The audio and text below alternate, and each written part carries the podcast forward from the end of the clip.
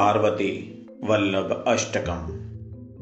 नमो भूतनाथं नमो देवदेवं नम कालकालं नमो देव्यतेजम्। नम कामभस्मं नमः शान्तशीलं भजे पार्वतीवल्लभम् नीलकण्ठम्।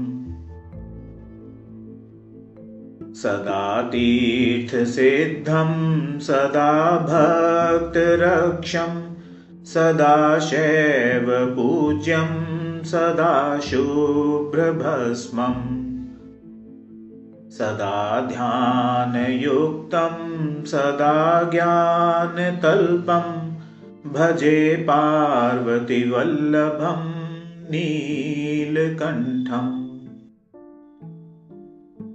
शंशानं शयानं महास्थानवासं शरीरं गजानां सदा चर्मवेष्टम् पिशाचं निशीचं पशूनां प्रतिष्ठं भजे पार्वतीवल्लभम् नीलकण्ठम्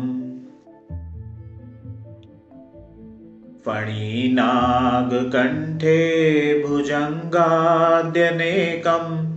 गलेरुण्डमालं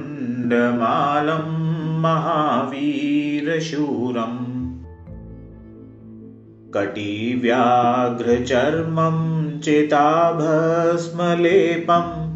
भजे पार्वतीवल्लभं नी नीलकण्ठम्। शिरशुद्धगङ्गा शिवा वामभागं बृहद्दीर्घकेशं सदा मां त्रिनेत्रम्। फणिनागकर्णं सदा फालचन्द्रं भजे पार्वतीवल्लभं नी करे शूलधारं महाकष्टनाशं सुरेशं वरेशं महेशं जनेशम् धनेशामरेशं ध्वजेशं गिरीशं भजे पार्वतीवल्लभं नी नीलकण्ठम्। उदासं सुदासं सुकैलासवासं धरानिर्धरं निसंस्थितं ह्यादिदेवम्।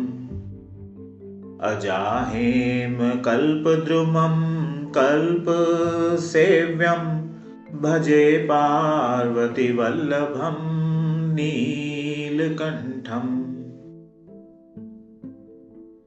मुनीनां वरेण्यं गुणं रूपवर्णं द्विजयसं पठन्तं शिवं वेदशास्त्रम्। अहो दीनवत्सं कृपालं महेशं भजे पार्वतीवल्लभं नीलकण्ठम् सदा भावनाथं सदा सेव्यमानं सदा भक्तिदेवं सदा पूज्यमानम्